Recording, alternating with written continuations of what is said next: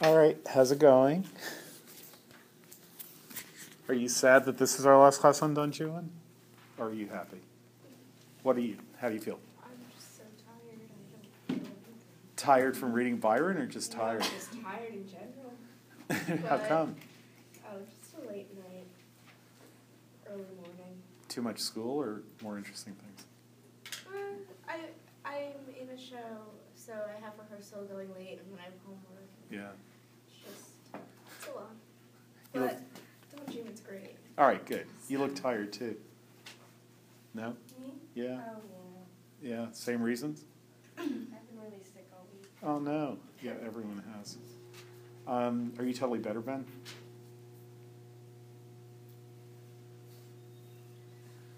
Are you better? Oh, maybe. Yeah. Kevin, I always do that. I know. It's the EN thing going on. Besides that nagging cough that everyone else has. Pretty good. Um, I wonder if Barbara's coming to ask her a question. Um, are we sad to be do- leaving Don Juan or happy? It's it's good, but it's time. It's time. It's time for something else. You agree, MJ? Yeah, I, well, I like I like it. I wish we could read some more, but I don't know. I don't think. Okay. Well, what we're what we're going to read next is very different. Um, but I still hope that you're you're feeling that each canto is different. Also, um, so we're going to leave Juan um, in an interesting situation, um, and uh, you'll never know what happens with the Sultan's wife, with um, and what happens. Well, you'll read it eventually, right? There's a right answer to this question in a class. Doesn't have to be the truthful answer. There is a correct answer. So you'll read it eventually, right? Because if not, we could just do it in the class. We could skip Keats and keep doing Byron. No, I have plans for this. Okay, because you'll read it eventually, right? Okay. Um, I wanted to read you a letter that's not, um, should be, but isn't in the um, um, Oxford version of Byron. He has a lot of good letters, a lot of interesting letters, but he also, strangely, he McGann, the um, editor, Jerome McGann, um, leaves stuff out. Um, I think he partly partly doesn't put stuff in because he thinks, oh, everyone puts that in in their editions of Byron, and I'm going to do a different kind. Um, but it's not like everyone reads the other editions of Byron in a class in which this is the edition that's ordered. So, anyhow, this is a letter to um, Byron's agent um, and friend and person who took care of his money when he was in Italy. Remember, he went to Italy and never returned. Um, that's what he's describing at the end of Childe Harold as his last um, departure from England. But so, but he's publishing Don Juan. His publisher is in England. Um, he's making jokes about what's going on in English politics as well as all sorts of other politics. Did you guys get the joke about the courier and the courser? Um, about Semir- Semiramis? Do you remember this? Do you remember what Semiramis, the Egyptian um, queen, was particularly fond of sexually? Did we finish Canto 5? Did we finish Canto 5? All right, so Semiramis, um, now let's see if I can find this quickly, um, is. Um,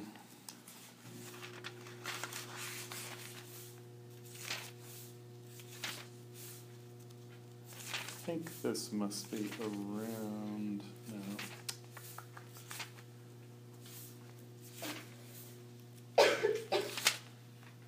How stands is sixty? Oh, good. So you did know. What is it, 60? Oh, yeah, 60. 60 itself. Um, so what was she so interested in? Babel was Nimrod's hunting box. So he's just said that um, he's actually quoted a great line from Horace about how pointless um, gigantic, spectacular buildings are. Um, that all you're doing is um, building yourself a tomb.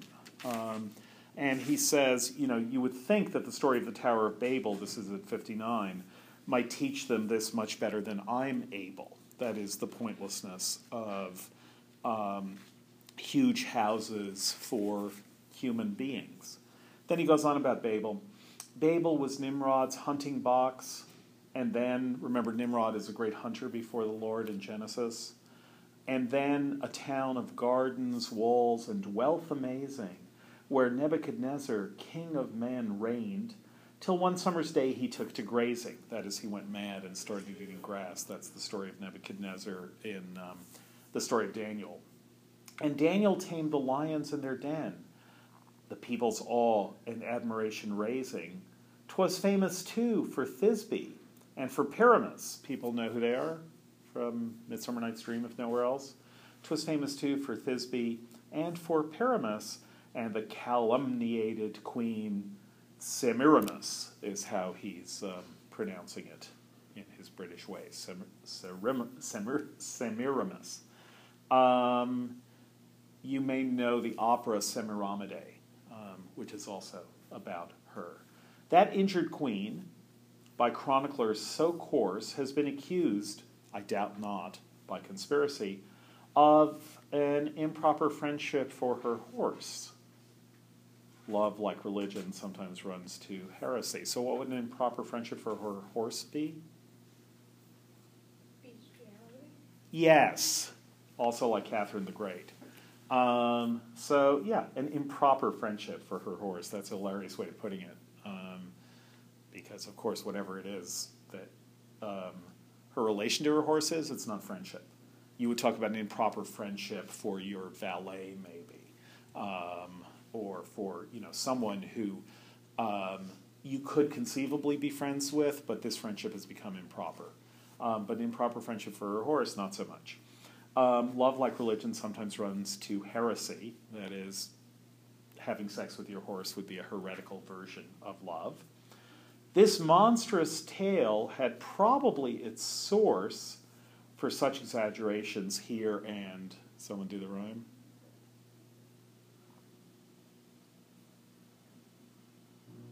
Say it. Read the line. For such exaggerations. Yeah, rhyming with heresy and conspiracy. For such exaggerations here and there I see. In writing courser by mistake for courier, I wish the case could come before a jury here. A jurier. Um, so, what's a courser? No, of course. Yeah, a courser is a is a horse that runs. Someone who um, uh, from the from the word to run, in um, where we also get our word current or race course. The reason a race course is a race course is that's where horses run around. So a courser is someone who is a horse who runs around a race course, and a courier Messenger? Yeah, messenger. Um, so the um, someone simply mistakes the I for an S, writes S when they should be writing I, and so the implication is what probably happened back way back then is that um, Semiramis, I'm trying to do it in Byron's way, that Semiramis um, had an improper friendship with a courier, with a messenger, not with a horse. Now, what Byron's actually alluding to is um, a scandal that was occurring in England, which is that um, the George IV, or George IV about to be, um, was involved in a separation from his wife, who was accused of having an improper relationship with a courier. Um, that is, that she was not having se- that she was having sex with um, a messenger who worked for her, um, and this was getting public um, in England, and people were talking about it in the press. So he is talking about stuff that's going on in England, and he's making pretty funny jokes about it. Um, in fact, he left this stanza out of the first edition um, because it was just too. Um, he liked her, and it was sort of painful for her. Um, but that's th- those kinds of jokes are all over Don Juan. It's why it's worth reading an edition with extensive footnotes the next time you read it after you finish your first reading. Um, and Don Juan is going to be more and more about um, stuff that's going on in the world, including, as I mentioned before, and I'm going to read you that section, the death of Keats, things that are going on um, with um, Napoleon, things that are going on um, in Russia, various battles that are occurring, and so on. But so he writes um, to his, as I say, his English agent and financial, his banker really, um, Douglas Kinnaird, this letter um, in October of 1819. My dear Douglas, he writes, my late expenditure, that is, so Kinnaird obviously wanted to know why he's spending so much money. My late expenditure has arisen from living at a distance from Venice and being obliged to keep up two establishments, from frequent journeys and buying some furniture and books as well as a horse or two, and not from any renewal of the Epicurean system, as you suspect. So he says, I'm not wasting money on partying as you think I did. I've, I've actually, um, I'm trying to live more soberly. I have been faithful in my honest liaison with Countess Guiccioli. So he's been faithful to the woman that he's the Cavalier Servante to. That is the woman that um, is married to someone else, but he is her boyfriend. And he's faithful. That's great. And can assure you that she has never cost me, directly or indirectly, a sixpence. Indeed, the circumstances of herself and family render this no merit. That is, um, she's rich, her family's rich. I never offered her but one present, a brooch of brillants, that is, of diamonds, and she sent it back to me with her own hair in it. I shall not, I shall not say of what part, but that is an Italian custom. So he's not telling her, he's not telling Kinnaird where the hair in the brooch was from, um, but that it's an Italian custom. And a note to say that she was not receiving, excuse me, not in the habit of receiving presents of that value, but hoped I would not consider her sending it back as an affront, nor the value diminished by the enclosure. I have not I had a I have not people pass at the wrong time. I have not had a whore this half year, confining myself to the strictest adultery. Why would you prevent Hanson from making a peer if he likes it? I think that garroting would be far the best parliamentary privilege I know of. Damn your delicacy. It is a low commercial quality and very unworthy of a man who prefixes honorable to his nomenclature. So he's saying, I don't understand why you're, you're so sober and, and discreet. If you say that I must sign the bonds, I suppose I must, but it is very iniquitous to make me pay my debts. You have no idea of the pain it gives one. It's just not right. You want me to pay my debts? That's terrible. Pray, do three things get my property out of the funds, that is, out of um, um, an investment, get Rochdale sold, get me some information from Perry about South America, and fourthly, ask Lady Noel not to live so very long. Um, that is his mother, not to live so very long. As to subscribing um, to Manchester, if I do that, I will write a letter to Burdett for publication to accompany the subscription, which will be more radical than anything yet rooted, but I feel lazy. I have thought of this for some time, but alas, the air of this cursed Italy enervates and disenfranchises the thoughts of a man after nearly four years of respiration, to say nothing of emission. As to Don Juan, and then this is the really great part of the letter, as to Don Juan, that is the work, not the person. As to Don Juan, confess, confess, you dog, and be candid that it is the sublime of that there sort of writing. It may be bawdy, but is it not good English? It may be profligate, but is it not life? Is it not the thing? Could any man have written it who has not lived in the world and tooled in a post chaise? Post chaise is a kind of carriage. Um, and tooled in a post chaise, in a hackney coach, in a gondola against a wall, in a court carriage, in a vis a vis, that is in a small um, carriage of some sort, on a table, and under it. I've written about 100 stanzas of a third canto, so this is, um, we're, we're beyond that now. But it is a damned modest. The outcry has frightened me. I have such projects for the Don, but the cant is so much stronger than the cunt nowadays that the benefit of experience in a man who had well weighed the worth of both monosyllables must be lost to despairing posterity. So he knows what cant is like. People saying, "Oh, it must be virtuous. It's so important that we teach our children um, to be socially useful beings." You know, it's just basically political rhetoric. Um, he, Byron, has been the subject of both these monosyllables, or has enjoyed um, an experience of both those monosyllables and um, he thinks it's terrible that he has this experience, but it's going to be lost to despairing posterity. After all, what stuff this outcry is. Lalla Rookh and Little are more dangerous than my burlesque poem can be. Lalla Rookh is another. It, he remember all the references to other Oriental descriptions and how long and boring they are. Um, so Lalla Rookh is the most famous poem of that sort. It's by his friend um, Thomas Moore, um, and it's kind of based on Byron's earlier Orientalizing poems. Um, yeah, I think we can stop there, but um, I think it's a pretty delightful letter, and um, what he's saying is only someone who's tooled in all those various places could possibly have written a poem like this. Um, so, do you know the? Um, do you guys know who Philip Larkin is? Um, 20th century British poet, quite wonderful. Um, do you know how his most famous poem begins? Um, they fuck you up, your mom and dad. They may not mean to, but they do. They fill you with the thoughts they had, eh, with the faults they had, and add some. Oh, do the whole poem for you. They fuck you up, your mom and dad. They may not mean to, but they do. They fill you with the faults they had and add some extra just for you. But they were fucked up in their turn by fools in old style hats and coats, who half the time were soppy stern and half at one another's throats.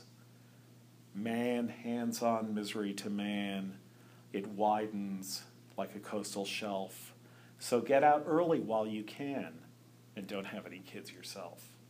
So that's his most famous poem. Um, you might find it outrageous. Um, it's supposed to be outrageous. Um, it also seems like pure truth. Um, but um, he has another very famous, he doesn't have that many poems. Um, his poems are great, and there are not that many of them. But he has another one which is also very famous, which begins Sexual intercourse began in 1963 between the end of the Chatterley Ban and the Beatles' first LP. Um, so the Chatterley Ban was that D.H. Lawrence's novel Lady Chatterley's Lover had been banned as obscene, and um, but then the ban was lifted when um, anti-obscenity laws um, were felt to apply too strongly to great literary works. So Lady Chatterley was no longer banned. That's the end of the Chatterley ban. And the Beatles' first LP. Do people know what LPs are? What's an LP?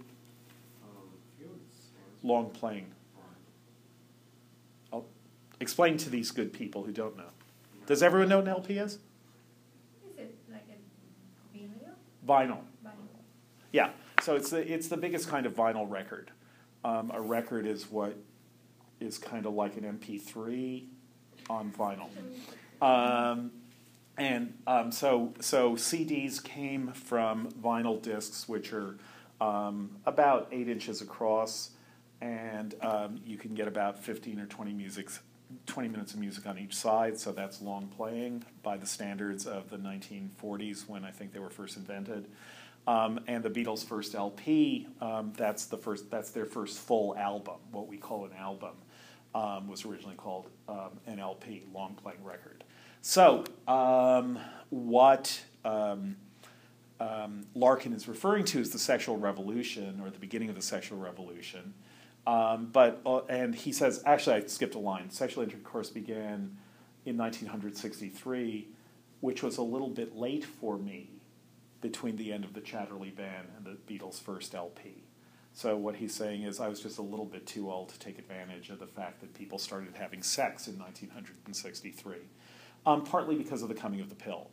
Um, but that's the way people tend to think of older generations, which is, well, it's really interesting that um, there were all these people who were never having sex with each other until people started having sex, like fairly recently, um, when they started having parties. Um, but what you can find out is that Larkin was wrong. That Byron actually had a lot of sex, and he had a lot of pretty um, acrobatic sex, and he had a lot of fun having all that acrobatic sex. Um, and it leads to these great poems. Um, and that's one of the great things about it. Um, okay, so I also wanted to read you, since um, I read you that letter, and since we're not going on, um, a section from Canto 11. So this is um, after the death of Keats. Um, so here he's um, talking about Juan again, um, who tends to drop out of the poem a lot, but always comes back. And he writes, this is, if you have um, Don Juan with you, it's Canto 11, start at stanza 53. Juan knew several languages as well he might, and brought them up with skill in time to save his fame with each accomplished belle, who still regretted that he did not rhyme. There wanted but this requisite to swell his qualities with them into sublime. Lady Fitzfrisky and Miss Maevia Mannish both longed extremely to be sung in Spanish. Um, so the one thing that Juan doesn't do is write poems. Um, he knows a lot of languages. He by now he's he's uh, very debonair, but he doesn't write poems. However, he did pretty well and was admitted as an aspirant to all the coteries. And as in Banquo's glass at great assemblies or in parties small, he saw 10,000 living authors pass, that being about their average numeral. So he went to parties and he saw all these poets parading through the parties because poets at parties, don't you want to invite them? And um, there are always about 10,000 of them around in the world, that being about their average numeral. Also, the 80 greatest living poets as every paltry magazine can show its. So he got to meet the 80 greatest living poets. The idea that there are 80 great living poets, Byron's point is absurd. Um, there maybe are 80 great poets in the history of English, um, and probably aren't. But he got to see the 80 greatest living poets because every magazine had, an, had a poet that they claimed was important publishing with that magazine. So, also the 80 greatest living poets, as every paltry magazine can show its. And then Byron reflects. In twice five years, the greatest living poet, like to the champion in the fisty ring. What's the fisty ring, do you think? Boxing. Yeah, so this is a, this is a um, parody of the way that occasionally really bad poets will try to use um, old style poetic diction to talk about something obvious and modern, the fisty ring. In twice five years, the greatest living poet, like to the champion in the fisty ring, is called upon is called on to support his claim or show it, although tis an imaginary thing. So every ten years, um, the greatest living poet has to defend his championship, is what Byron is saying, and he thinks that's ridiculous because it's an imaginary thing. Even I, albeit I'm sure I did not know it, nor sought a fool's cap subjects to be king, was reckoned a considerable time the grand Napoleon of the realms of rhyme. So even I, who knew? But even I, Byron, for a while people thought I was the greatest living poet. Um, who knew? I didn't. Um, I didn't care.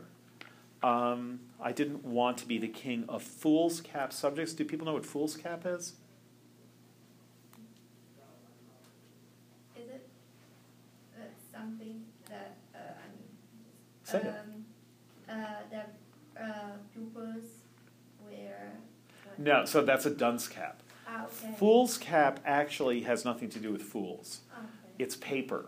It's um, it's pretty fancy paper, but um, not totally fancy, but it's paper um, of a certain quality.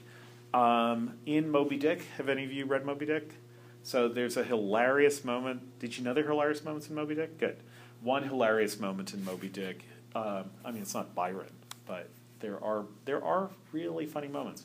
In one funny moment in Moby Dick, um, Ishmael, the narrator, um, is giving you this is actually a chapter that you will think is boring if you don't read every word is giving you various dimensions of whale bones and jaws and, and various things that he's seen as he's traveled around the world um, on whaling ships and at one point he gives you how long some jaws are and um, how long some ribs are, and he gives you he gives you their length in feet, um, and he says I and he apologizes for not adding the inches, but he says at the time, um, having no other fool's cap about except my own body. So he says basically I saw these things, but I had no paper.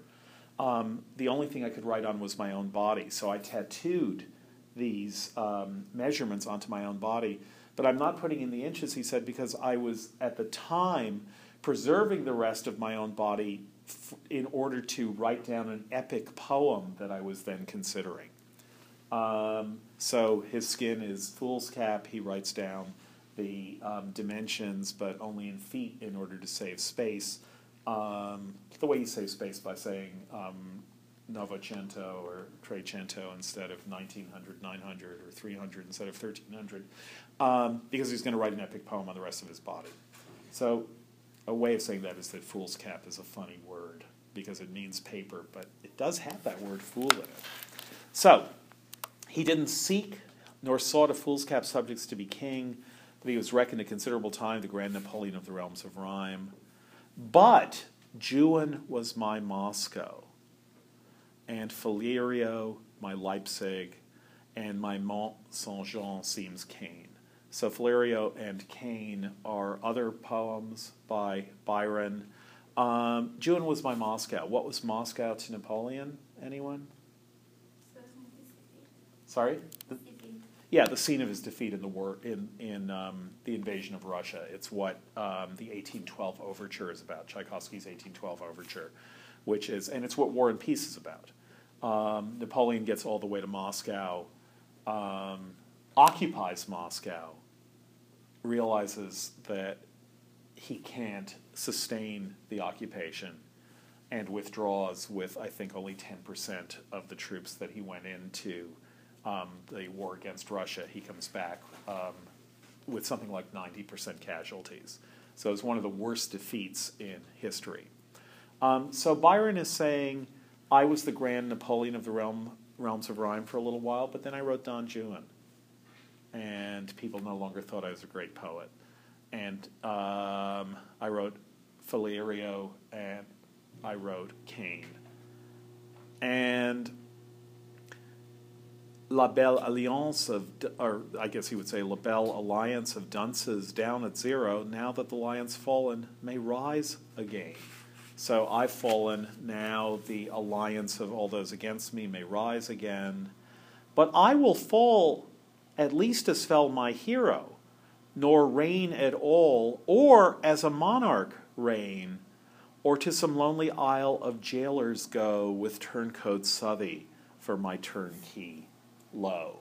So Southey will be his warden as he goes off to prison. And then he goes on Sir Walter reigned before me. Who is that? Walter Scott, yep. So this is a nice tip of the hat to him. Sir Walter reigned before me, Moore and Campbell before and after. But now, grown more holy, the muses upon Zion's hill must ramble with poets, almost clergymen or holy. So we're seeing the beginning of Victorian niceties in poetry. And Pegasus hath a psalmodic amble. So rem- remind us who Pegasus is? Yeah. The winged horse of Greek mythology, sacred to the Muses, who lived on Parnassus with them. And Pegasus hath a psalmodic amble. So Pegasus is now walking around to the rhythm of the Psalms beneath the very reverend roly poly, who shoes the glorious animal with stilts, a modern ancient pistol, by the hilts. Still, he excels that artificial hard laborer in the same vineyard, though the vine yields him but vinegar for his reward, that neutralized all Dorus of the nine, that swarthy sporus neither man nor bard, that ox of verse who plows for every line, Cambyses roaring Romans beat at least the howling Hebrews of Cybele's priest. So he's now talking about even worse poets. Then, and he's talking about them with mythological names. Then there's my gentle Euphues, who they say sets up for being a sort of moral me. So he's talking about a poet who um, writes in the same kinds of forms as Byron does and with the same kind of inventiveness, or allegedly does. So he's a sort of moral me. He'd find it rather difficult someday to turn out both, or either, it may be. So it's going to be hard for him to, buy, to be both moral and Byronic.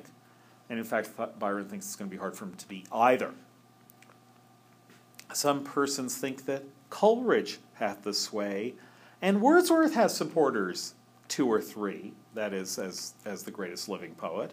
And that deep mouthed Boeotian savage Landor has taken for a swan rogue Southey's Gandor. So the writer and um, poet Walter Savage Landor um, thinks that um, Southey might be the greatest living poet. Um, Landor eventually becomes a character in Bleak House. If you if you've read Bleak House, um, Landor lived to be very old. He lived into the 1850s or 1860s and knew Dickens, and Dickens makes him um, a character in Bleak House. And then here's John Keats. This is the part that I was telling you about yesterday. John Keats, who was killed off by one critique, just as he really promised something great, if not intelligible, without Greek, contrived to talk about the gods of late, much as they might have been supposed to speak. So Keats, as you will know, um, as you'll see, but as you may already know from um, the poem on first looking to Chapman's Homer, is that a familiar title to people? Anyone know the poem? Yeah. So basically, can you plot summarize it? Oh, no, it's been a while. Okay. Basically, he says- I know that I've read it. He says, um, I, I knew about Homer. People always talked about Homer. Um, and I knew he was great. Um, but I didn't know what he was like because I couldn't read Greek. Um, Keats came from a lower class background and never learned Greek. Um, and Byron was proud of knowing Greek, partly because it took him a long time to learn it. Um, he wasn't a good student in school, but he did learn it later on, as well as, you know, as Armenian Italian and so forth. Um, so he's a little bit contemptuous of Keats's background, his educational background, but only a little bit. But Keats, in on first looking to Chapman's Homer, um, says, "I'd often heard of the realms of gold, as he puts it, and heard about Greek literature, and heard that there was one um, particularly great poet, Homer." Um, that bards in fealty to Apollo hold; those are the realms. Um, so I'd heard about the Greek poets. Remember the um, song that we looked at on Tuesday, "The Isles of Greece," in which um, the the um, poet is basically saying, "Well, Greece was the source of all this great poetry, but now it echoes in England, but no one in Greece is writing great poetry anymore." Nevertheless, Keats couldn't quite hear the echo because he didn't know Greek. Um, and then he says, but then one day I got Chapman's translation of Homer. So Chapman was um, pretty much a contemporary of Shakespeare's, who, tr- who was the first English translator of the Iliad and the Odyssey. And so Keats read Homer in, Cha- in Chapman's translation, hence the title on first looking into Chapman's Homer. And um, then I was amazed by what I read when I first read this translation of, of Homer. Um, and it was, I felt like an astronomer who sees a new star for the first time through a telescope. Um, or like Cortez when he and his men first saw the Pacific. Silent, he says, upon a peak in Darien. So um, that's how amazing it was to me to be able to read Homer. And for Keats, he writes, as you will see, he writes a lot of um, poetry about Greek mythology. And um, his greatest long poem is the poem called The Fall of Hyperion, which we will read. Did anyone know who Hyperion is? The sun god. Good. Nice. Um, the sun god in the story, the way Keats is telling it, um, some, sometimes Hyperion is identified with Apollo, who's also the god of the sun. Um, you may recall in Hamlet, Hamlet says to his mother, comparing um, his father. No, I'm sorry, this isn't to his mother. Is in the soliloquy. Comparing his memory of his father to his uncle, who is now king. He says he was so excellent a king. His father was so excellent a king, as was to this the current king, Hyperion to a satyr. Um, so Hamlet is probably thinking of Hyperion and Apollo as the same. Um, Keats is interested in the war in which the Greek gods displaced the Titans, in which Zeus defeated Kronos, in which um, Saturn um, was defeated, in which the Titans, who were the original gods, were defeated by their children. And in that story, Hyperion is the last reigning Titan after all the other Titans have been defeated. But he hears the prophecy and hears coming the new god Apollo, who is going to overthrow him. So Keats's um, tried to write. He eventually gave it up, but he tried to write a great narrative poem. Um, and what he did write is great, and it's one of the things we'll read a great narrative poem about the defeat of um, Hyperion by Apollo. Um, so he's writing this Greek poetry, and Byron is actually impressed by it. That's the point. Um, Wordsworth heard some of Keats' poetry and simply said dismissively, oh, it's a pretty piece of paganism. Um, but Byron had a better sense of how good Keats was. Shelley had the best sense of how good Keats was. Um, and Shelley was very, very generous to Keats. Keats didn't really like Shelley, but um, Shelley really tried to help Keats.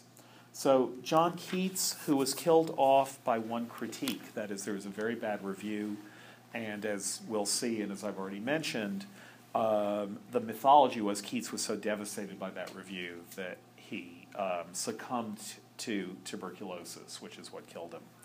Um, John Keats, who was killed off by one critique, just as he really promised something great, if not intelligible, without Greek contrived to talk about the gods of late, much as they might have been supposed to speak. Poor fellow, his was an untoward fate.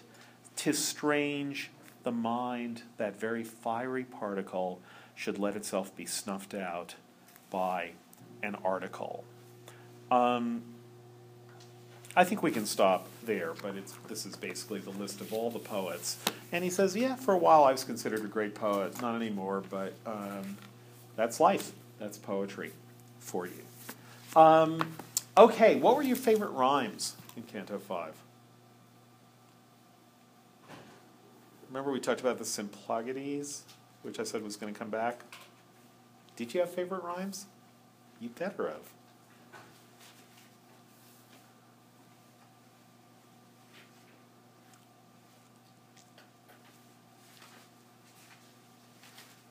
None of them struck you as particularly, as you guys might say, sick?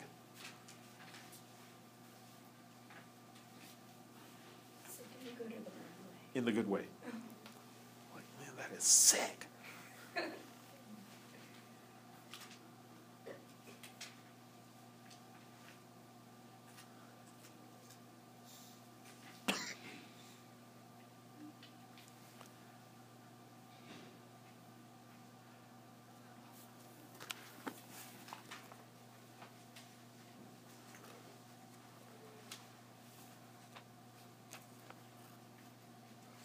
No, really?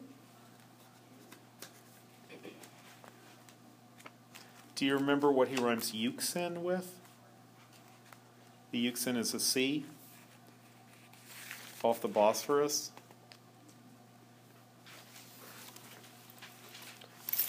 So, did you guys actually finish Canto 5? Yeah, I know you did. Um, all right, go to, let's just go to the beginning of Canto 5.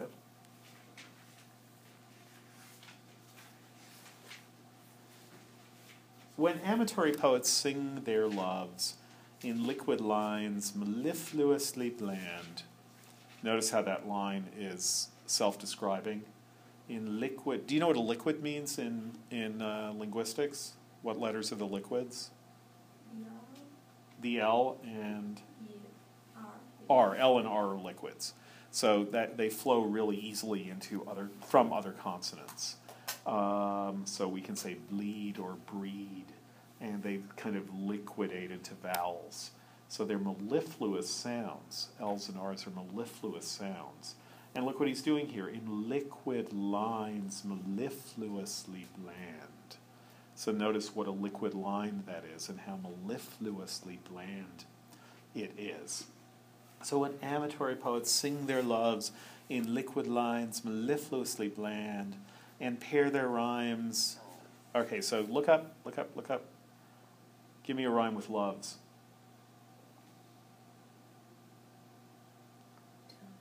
Good. There are not a whole lot of rhymes with love. It's a it's a pain in the butt fact about English. English poets, it's actually probably good for them. But English poets really don't have many lines they can rhyme with love, many many words they can rhyme with love.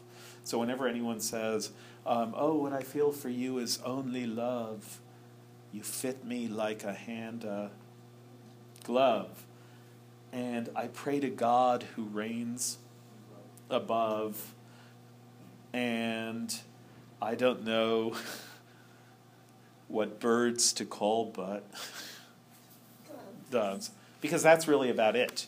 And then you have to go to off rhymes like prove and move. And um, so love is a pain in English um, because it's hard to rhyme. And um, so whenever you see a rhyme and a, a, line ending with love, you have a pretty good idea of where it's going to go. Um, so here he does it. When amatory poets sing their loves in liquid lines, mellifluously bland, and pair their rhymes as Venus yokes her doves. So what's he doing? He's pairing his own rhymes the way Venus yokes her doves. They little think what mischief is in hand. That is, if you write about love poem, if you write about love, you don't know what you're opening yourself up to. The greater their success, the worse it proves. So the better a love poem is, the worse the consequence. As Ovid's verse may give to understand, Ovid wrote very famously dirty love poetry. Even Petrarch's self, if judged with due severity, is the Platonic pimp of all posterity. That is, if you read Petrarch and read about his platonic love for Laura and so on, and you think, oh, love poetry, it's so great, it makes me feel how wonderful love is, um, then that poetry is actually pimping you off to fall in love with people um, when you should be using your time for better and more pious purposes. I, therefore, do denounce all amorous writing, except in such a way as not to attract. So I'm against love poetry, says Byron, because you know I think people are having there's just too much sexual danger here, and I really want people just to say no. I therefore do denounce all amorous writing, except in such a way as not to attract, plain, simple, short, and by no means inviting, but with a moral to each error tact, formed rather for instructing than delighting, and with all passion in their t- with all passions in their turn attacked. Now, if my Pegasus should not be shod ill, this poem will become a moral model. So now I'm going to show you how dangerous love is because that's what his purpose is. The European with the Asian shore sprinkled with palaces, the ocean stream here and there studded with a 74, that is with a with a 74 gun boat. Sophia's cupola with golden gleam. Anyone know what that is? What is it? MJ. No. No, say it again. Oh, is it wrong? I, I didn't hear what you said. Oh, no, no. The basket. I mean, the, the, the, not, not the basket, the, mo- The mosque. yeah. Oh, Yeah, the Hagia Sophia in Istanbul, or as he calls it, Constantinople. Um, here and there, um, Sophia's cupola with golden gleam, the cypress groves, Olympus high and hoar, the twelve isles, and the more than I could dream, far less describe, present the very view which charmed the charming Mary Montagu. so that's the name of the ship, remember, that Julian is on, is the Mary Montagu. He then explains why he calls the ship that. I have a passion for the name of Mary. For once it was a magic sound to me, and still it half calls up the realms of fairy where I beheld what never was to be. So I thought that I would have a happy life. All feelings changed, but this was last to vary, a spell from which even yet I am not quite free. But I grow sad and let a tale grow cold, which must not be pathetically told. So I'm starting to meditate and brood, and that's wrong. This is supposed to be a funny poem. So now we get right into the poem. The wind swept down the Euxine, and the wave broke foaming o'er the blue Symplegades. Tis a grand sight from off the giant's grave. That is a, um, a feature of the, of the seascape. To watch the progress of those rolling seas between the Bosphorus as they lash and lave Europe and Asia, you being quite at ease. There's not a sea the passenger air pukes in, turns up more dangerous breakers than the Euxine. So you're not happy with that rhyme? You don't think it's like worth the price of admission for this entire course just for that rhyme? Pukes in and Euxine? Okay, I think it is time to get to serious poetry, huh? I think that's just a totally great rhyme. And I also think it's um, here, just feign enthusiasm. Is that a great rhyme or what? Yes.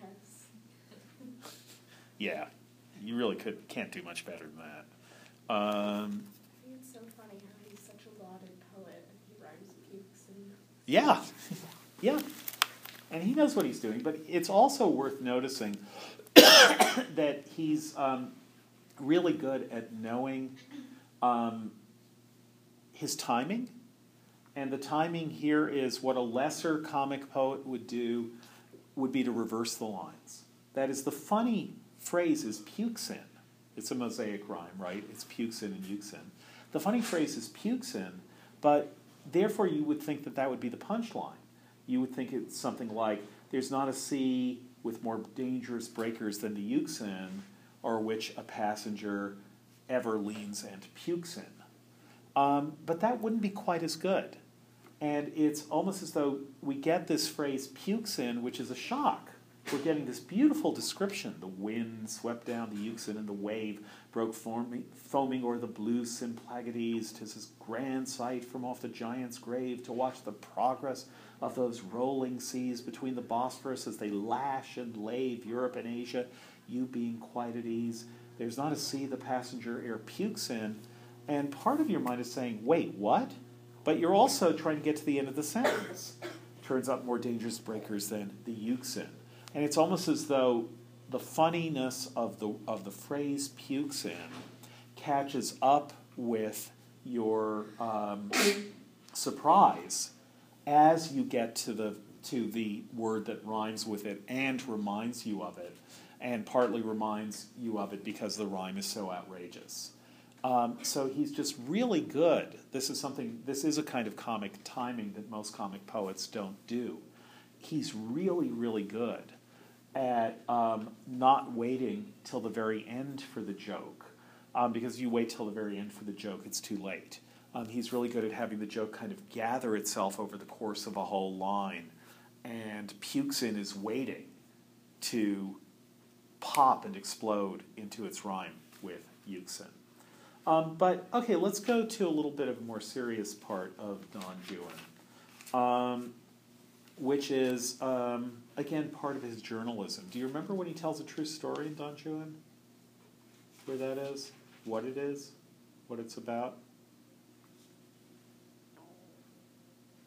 He says, "I'm about to actually tell a true story." Okay, well, this is. Um, Let's go to uh, Canto 5, stanza 32. And the question is whether you feel better or worse about life after a meal. So you eat a meal, let's say you're really hungry, as Juan is, as the Englishman he's with is, you're really hungry and you're, as the British say, feeling um, peckish. And um, sometimes when people are hungry, they get depressed. Um, I read a study somewhere that said that um, of the bodies recovered of people who jumped off the Golden Gate Bridge, so about 10% of the bodies of suicides off the Golden Gate Bridge are recovered, um, not a single one had a full stomach. That is that um, all the suicides off the Golden Gate Bridge, as far as they can tell, um, were suicides of people who hadn't recently eaten. Um, the idea being that if you have a meal, even if you're feeling suicidal, if you have a meal, you'll feel a lot less suicidal. Um, so that's one theory. And um, that's Voltaire's theory. Voltaire says, in stanza 31, Voltaire says, no, it's not. Yeah, end of stanza 30. When dinner has oppressed one, I think it is perhaps the gloomiest hour which turns up out of the sad 24 or 20th hour. Um, so all hours of the day are sad, he's saying, but if you eat and you're now feeling oppressed by having eaten, that's the saddest hour of all. Voltaire says no. Who's Voltaire? The philosopher and comic writer, uh, most famous as a novelist for Candide. Candide believes he lives in the best of all possible worlds, but it's a pretty horrible world that he lives in. Voltaire says no. he tells you that Candide found life most tolerable after meals. He's wrong. Unless man were a pig, indeed. Repletion rather adds to what he feels. So if you're full, you're able to think even more about the nothingness of human life. Um, repletion rather adds to what he feels, unless he's drunk. And then, no doubt, he's freed from his own brain's oppression while it reels of food, I think, with Philip's son, or rather Ammon's, ill pleased with one world and one father. So he's thinking of Alexander, um, and he's about to say why. Philip's son is Alexander, Philip of Macedon's son, Alexander the Great. I think with Alexander that the act of eating with another act or two makes us feel our mortality, in fact, redoubled. So the fact that we have to eat, the fact that we also have to shed, um, reminds us that we're mortal creatures. Alexander was thought of himself as the son of a god, except he had to eat. I think with Alexander that the act of eating with another act or two makes us feel our mortality in fact redoubled. When a roast and a ragout and fish and soup by some side dishes backed can give us either pain or pleasure, who would pique himself on intellects whose use depends so much upon the gastric juice? So, good, you're laughing. It's not like pukes but still. Um, so, if how you feel depends so much on what you've eaten, how can you think that what you really are is an intellect, a mind? It all depends on what you've eaten. And then, as he's writing this, something happens. So, this is the story. The other evening, 'twas on Friday last, this is a fact and no poetic fable. Just as my greatcoat was about me cast, my hat and gloves still lying on the table, so he's about to go out on a Friday night, he's put his coat on. I heard a shot. 'Twas eight o'clock scarce past, and running out as fast as I was able, I found the military commandant stretched in the street and able scarce to pant. Poor fellow, for some reason, surely bad, they had slain him with five slugs and left him there to perish on the pavement. So, right outside his house, and this is a fact, not a fable, right outside his house, the military commander is shot dead. They had slain him with five slugs and left him there to perish on the pavement. So I had him borne into the house and up the stair and stripped and looked to. But why should I add more circumstances? Vain was every care, the man was gone in some Italian quarrel, killed by five bullets from an old gun barrel. So notice how wonderfully prosy this narrative is. That is, he's in no way making, he usually loves to make his rhymes vivid to you and outrageous. But here again, notice when he's changing tone, how he changes tone. Poor fellow, for some reason, here, just look up and listen to it as prose. Poor fellow, for some reason, surely bad, they had slain him with five slugs and left him there to perish on the pavement. So I had him borne into the house and up the stair and stripped and looked to. But why should I add more circumstances? Vain was every care. The man was gone. In some Italian quarrel killed by five bullets from an old gun barrel. So, if you didn't know, if you just heard that and didn't know it was poetry, um, you wouldn't hear the rhymes. So here you have this ottava rima, which is slamming you over and over and over again with A, B, A, B, A, B, C, C. But when he wants to, he can hide them completely. It still rhymes. But his tone, his control of tone, his control of diction is so good that he can make the rhymes as prominent or as um, as self um, hiding, as as discreet as he wants to. I'll go on. I gazed upon him, for I knew him well. And though I've seen many corpses, never saw one whom such an accident befell so calm. Though pierced through stomach, heart, and liver, he seemed to sleep for you could scarcely tell as he bled inwardly, no hideous river of gore divulged the cause, that he was dead. So as I gazed on him, I thought, or said, and here is Byron thinking what he thinks when he sees a person who's just dying, just about to die. Can this be death? Then what is life or death? Speak! but he spoke not. Wake! But still he slept. But yesterday, and who had mightier breath, a thousand warriors by his words were kept in, were kept in awe. He said, as the centurion saith, Go, and he goeth, Come, and forth he stepped. The trump and bugle, till he spake, were dumb, and now naught left him but the muffled drum. So he was like um, the centurion in the Bible who everyone listens to, and everyone was frightened of him, but now look at him. All that's left for him is the funeral drum, the muffled drum. And they who waited once and worshipped, they with their rough faces thronged about the bed to gaze once more on the commanding clay, which for the last, though not the first time, bled. So all his men, all his followers came to his deathbed. Um, they looked on the commanding clay, because he's just clay like anyone else. And he's bleeding for the last time, though not for the first, because he'd been a, courage, a courageous warrior and he'd been wounded in battle. And such an end that he, who many a day had faced Napoleon's foes until they fled. So he'd been one of Napoleon's soldiers. The foremost in the charge or in the sally should now be butchered in a civic alley that he who'd fought so well in battle should now be butchered in the alley of a town, not a place, not a battlefield. The scars of his old wounds were near his new those honorable scars which brought him fame, and horrid was the contrast to the view. But let me quit the theme, as such things claim perhaps even more attention than is due from me.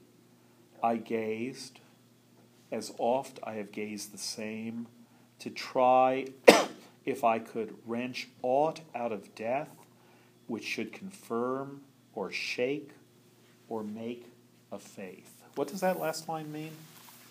I tried to see if I could get anything by looking at death which should confirm or shake or make a faith. What does that mean? Just paraphrase.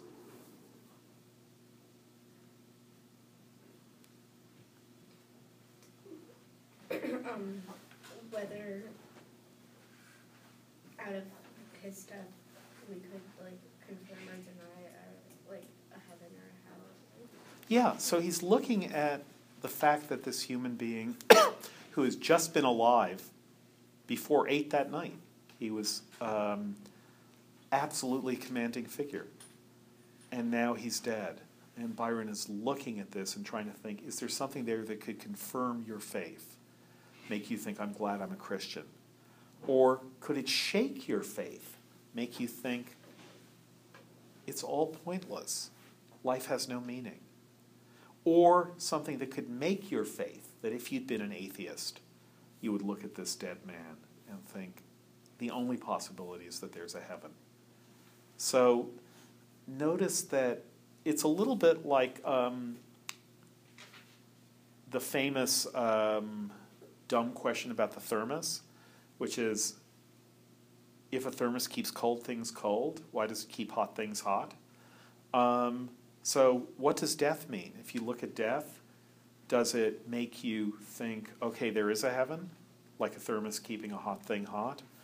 Um, or does it make you think, okay, there isn't a heaven, like a thermos keep, keeping a cold thing cold?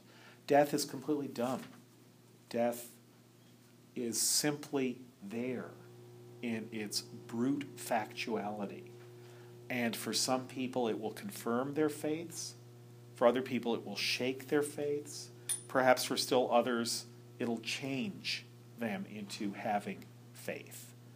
Um, for some, it'll it'll um, change people from being from having faith in God or in religion to no longer having it. To some, it will change people from not having faith in God or religion to having it. For some, it will confirm whatever it is they believe that there is a God or that there isn't. And whenever he sees someone dead, he says, I have gazed the same. To try if I could wrench aught out of death which should confirm or shake or make a faith. But it was all a mystery. And then, here, look up for this, because I think it's just amazing what he does here with his lines. But it was all a mystery. Here we are, and there we go. But where? Five bits of lead, or three, or two, or one, send very far. And is this blood then formed but to be shed? Can every element can every element our elements mar, and air, earth, water, fire live, and we dead? We whose minds comprehend all things? no more, but let us do the story as before. So I think that part, but it was all a mystery. Here we are, and there we go. but where? Um, that's tonally so surprising and so direct and so powerful. And then he ends this digression. So, you know, he's writing Don Juan Canto 5, and then this guy gets murdered outside his door. And then he writes about that. Um, and then he says, It's unbelievable that we, whose minds comprehend all things, that we should die. Just like that. That our elements, what we're made of, can be marred simply by the brute substance of the world air, earth, water, fire. And we die. And then he says, No more, but let us to the story as before. So now we get a sense of why he's telling this story, which is a distraction. He talks about digression, he talks about distraction, but, basically, the simple fact of life is here we are and there we go. That's what it means to be alive. And everything else is a distraction from that fact. So, no more of this, he says, but let us to our story as before. And then we go straight to Juan and um, how he's bought um, by the Sultana's servant, um, and um, all the funny things that happen to him or that begin to happen to him um, in Gulbeyaz's um, circle, and then the Sultan himself coming in. So it's all delightful, it's all wonderful. Um, but still, you get a sense of what dark thing Byron is looking away from to tell this hilarious story. Um, and I, you know, I think it, I think it's worth feeling that depth. Um, I wanted to point out I quoted this for you before, but now you finally got to it at line. Um, eh, start at stanza one thirty five. Um, so Juan now, unlike with Haydée, he forgets himself with Haydée. That is to say, he forgets Julia. Now with Gulbeyaz, he's remembering Haydée. Um, and uh, what's happened to her? Do you remember? She dies. Sorry? Yeah, she died. she died. Um, she thought Juan had been killed, and that has such an awful effect on her that she kind of goes crazy and then she dies. And who dies with her? Do you remember? It's a it's a neat, although very fast moment in Canto Four. Um,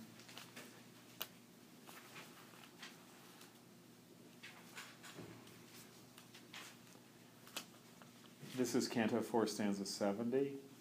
So it started 69. Twelve days and nights she withered thus. At last, without a groan or sigh or glance to show a parting pang, the spirit from her passed. And they who watched her nearest could not know the very instant, till the change that cast her sweet face into shadow, dull and slow, glazed o'er her eyes, the beautiful, the black. Oh, to possess such luster and then lack! That is, her eyes suddenly go blank. She died, but not alone. She held within a second principle of life which might have dawned a fair and sinless child of sin, but closed its little being without light, and went down to the grave unborn, wherein blossom and bough lie withered with one blight. In vain the dews of heaven descend above the bleeding flower and blasted fruit of love. So what happened? Yeah. Her uh, unborn child died with her. Yeah, so she was pregnant, and no one knew. Um, and what might have been born out of that was a sinless child of sin. Um, again, that shows Byron's um, view of what people regard as sin and what his view of what he regards as sinlessness. An innocent child might have been born out of Juan and Haydée's um, sexual relations. Um, but she dies. Um, so now go back to Canto 5. Juan is resisting Gulbeyaz's um, come ons to him. She's coming on to him because it's something like the same situation with Julia and Don Alfonso, which is here is the last um, wife of a sultan, and she's interested in someone who's um, younger and more beautiful than her husband, and so gets him snuck in looking like a woman. Unfortunately, her husband thinks he's a beautiful woman also. Um, that might be why you might want to keep reading. Um, but so she says to Juan, you know, let's have sex. But he says, no, um, I'm loyal to Haydée. And so she's really angry. And so starting, let's start at um, stanza 135. Her rage was but a minute's, and 'twas well. A moment's more had slain her. But the while it lasted, 'twas like a short glimpse of hell. Naught's more sublime than energetic bile. Though horrible to see, yet grand to tell, like ocean warring against a rocky isle, and the deep passions flashing through her form made her a beautiful embodied storm. A vulgar tempest twere to a typhoon to match a common fury with her rage, and yet she did not want to reach the moon like moderate Hotspur on the immortal page. Who's Hotspur? Um, he uh, helped Henry the Fourth, or to be Henry the Fourth, or Richard the Second, revolted against Henry the Right. So he's the um, antagonist in Henry IV, Part 1, and a character whom everyone loves, quite a great character. What he isn't is moderate. His nickname Hotspur is because he's not moderate. But compared to her, he is. She didn't want to reach the moon the way Hotspur did. Her anger pitched into a lower tune, perhaps the fault of her soft sex and age. So, unlike Hotspur, she's just a milder person. The fault of her soft sex and age, her wish was but to kill, kill, kill. Someone else walks by. Like Lear's. Um, anyone know what he's quoting in Lear? Um, I. I just know that it's like ten kill, kill, kill. Yeah, it's um, it's actually I think five. But he, when he's mad, he sees, he says, "And when I have stolen upon these sons-in-law, then kill, kill, kill, kill, kill." so Byron's quoting King Lear, of course. Yeah. Is that the, the courtroom uh, Um, no, actually, it's later on when he's mad um, um, in a field of flowers. Um, so she's, you know, soft in her views. All she wants to do is kill, kill, kill. And then her thirst of blood was quenched in tears. A storm it raged, and like the storm it passed, passed without words. In fact, she could not speak. And then her sex's shame broke in at last, a sentimental then in her but weak. And- But now it flowed in natural and fast as water through an unexpected leak. So she's weeping, and he uses um, a completely deflating um, simile. For she felt humbled, and humiliation is sometimes good for people in her station. It teaches them that they are flesh and blood. It also gently hints to them that others, although of clay, are yet not quite of mud. So that's a pretty good line. The 47%, while made of clay, like the 1%, aren't made of mud. That urns and pipkins are but fragile brothers. That is, that um, fancy urns and little cheapo glasses, they're both fragile, they're both brothers. And works of the same pottery, bad or good, though not all born of the same sires and mothers, it teaches. Heaven only knows what it teaches, but sometimes it may mend and often reaches. So, so this was good for her. But now she has some ideas. Her first thought was to cut off Juan's head. Her second, to cut only his acquaintance. So, what is actually her second thought? To cut his acquaintance, that is, to cut him in the street. You know, when you're an enemy of someone, you pretend and you won't say hello to them. That's what it means to cut someone. It's very insulting. Um, that was her third thought. What was her second thought? Why the dash?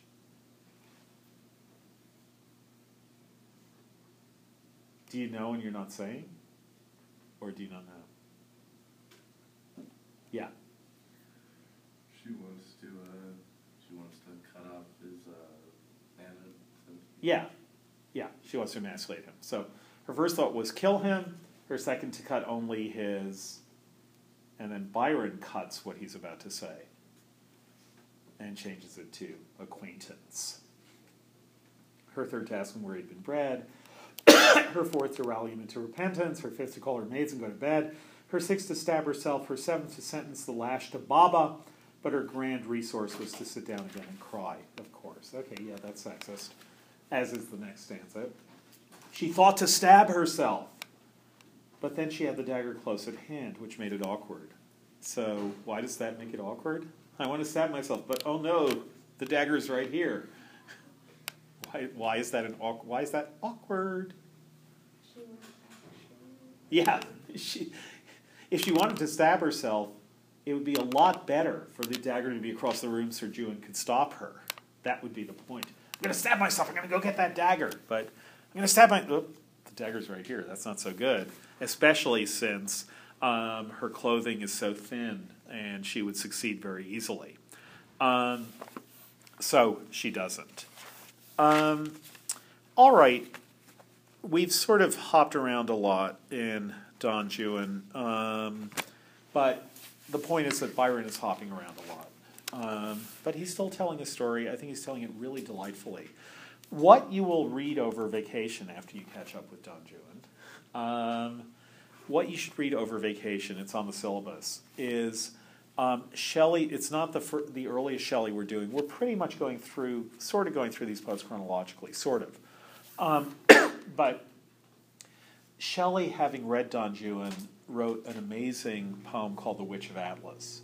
Uh, the Witch of Atlas, I mentioned this, I think, the first class. The Witch of Atlas, um, she's a spirit. She's a witch in the sense of um, a fairy, um, a, um, an amazing, delightful, wonderful, non human spirit. And Atlas is the region where the Atlas Mountains are in Africa. Um, so Shelley read Don Juan, and then he himself wrote um, a poem in ottava rima called The Witch of Atlas. Um, so it's in the same form as Don Juan. It's an utterly different kind of poem. Um, it shows Shelley, who is master of the most extraordinary beauty in his poetry. Um, it shows Shelley just pulling out all the stops in simply describing um, as much as he can this supernatural being and the way she lives. So it's like a pure description of a supernatural world, and it's just wonderful. But the thing to be thinking of, you've now read Julian and Maddalo, you'll now read this other Shelley poem, which um, is very different in tone, although has the same just absolute um, um, command of style that he does in Julian and Maddalo. Um, and it's just beautiful. Um, so as you read it, think about what makes it different as Ottava Rima from anything Byron is doing. He did it because he'd been reading Byron. Byron was his best friend, and he'd been reading Byron and thought Don Juan was utterly amazing. Um, but he does something entirely different with the form. So that's something um, to keep in mind as you read it. Okay, you guys, have a good break. Thank you, and uh, see you in 12 days, I guess it is.